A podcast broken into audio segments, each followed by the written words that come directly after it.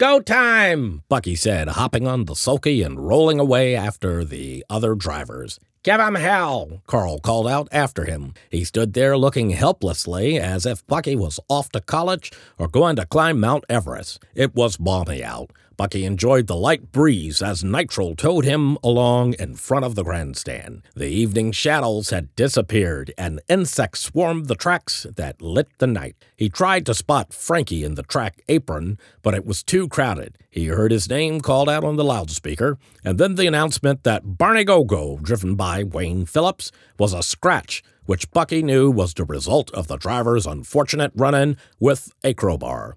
Bucky caught up with his old rival from Speedway, Jack Danby, on blind luck, jogging around the far corner.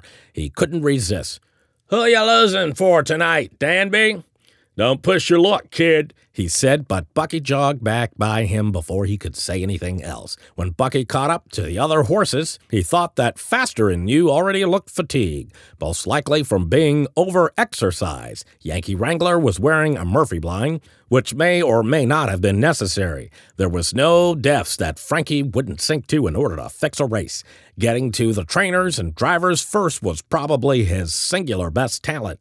After all, he was a hard guy to say no to. After reaching about midway of the backstretch, Bucky turned Nitro around and then began his jog toward the starting car. The other horses were falling behind into their lanes.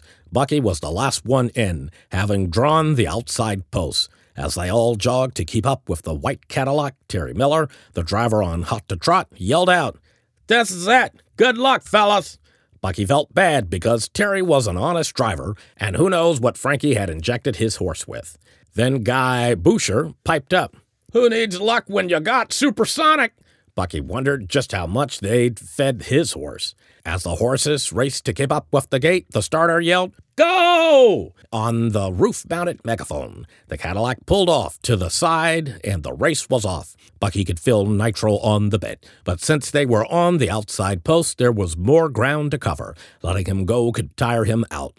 So much for a wire to wire win, Bucky thought as he fell back, watching to the see what the other drivers were doing before he made it his move. The first victim of Frankie's tampering was Yankee Wrangler and the Murphy Blind, who instead of going around the first turn, kept going straight and interfered with Stomping Petey. Just like that, the field was narrowed to six. Bucky gained ground around the first turn and was beside Supersonic down the back stretch when soon dropped off on a full belly and was distant from the field. Bucky, racing along the outside, kept an eye on Rainmaker in the pocket and wondered if his driver was in on it. His curiosity was soon answered when Danby dropped back to block him out. Both of them fell back, leaving Hot to Trot, Nitro, and Faster in You, the last of whom was having a hell of a race, considering he'd already been run ragged, although now he was beginning to slow down as he huffed and grunted before he too fell away.